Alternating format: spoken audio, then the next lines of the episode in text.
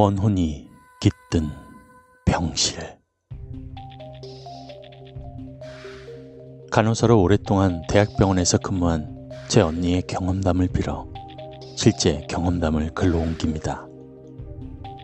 특정한 병실에서 일어났던 괴기스러운 실화입니다. 첫 번째 이야기. 동자승의 시샘. 맹장 수술을 하고 유달리 낫지 않는 아이가 있었습니다. 엄마가 항상 24시간 곁에서 지켰지만 간단한 수술임에도 2주가 넘게 수술 부위가 낫지 않아 퇴원을 못하고 있었습니다. 그런데 엄마는 밤만 되면 이상한 인기척을 느끼게 되었고 다니던 절에 가서 스님께 이상함을 말하였습니다. 그 말을 들으시고 스님은 병문안을 오시게 되었고 하룻밤 병실에서 같이 기도도 드리며 간병을 해주시기로 했습니다. 그런데 믿어지지 않는 경관을 보게 되었습니다. 밤에 투명한 모습의 동자승이 병실에 들어와 아들의 침대에 올라가 웃으며 수술 부위를 손톱으로 파고 있었던 것입니다.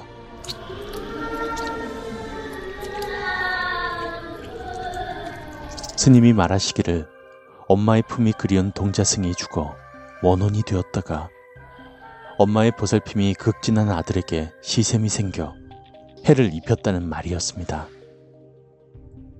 그 후 동자승의 천도제를 올려주었고 아들의 병환도 빠르게 호전되어 퇴원을 하게 되었습니다. 두 번째 이야기.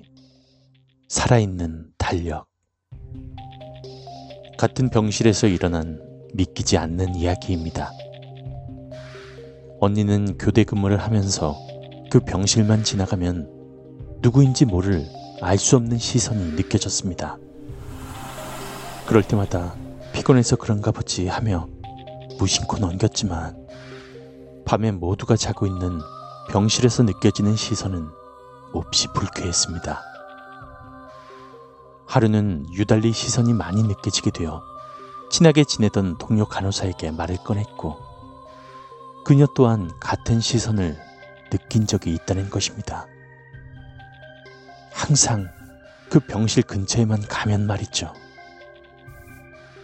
날이 밝은 후 교대 간호사에게도 모두 말을 했는데 모두 같은 경험이었다고 합니다.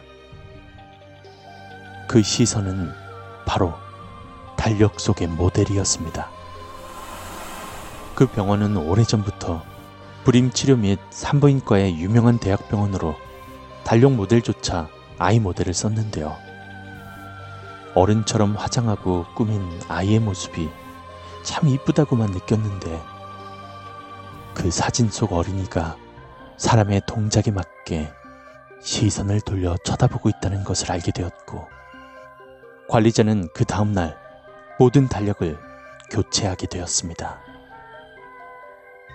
아마도 그 시선은 그 병원에서 원치 않은 죽음을 맞이한 태아의 원원이 아니었을까요?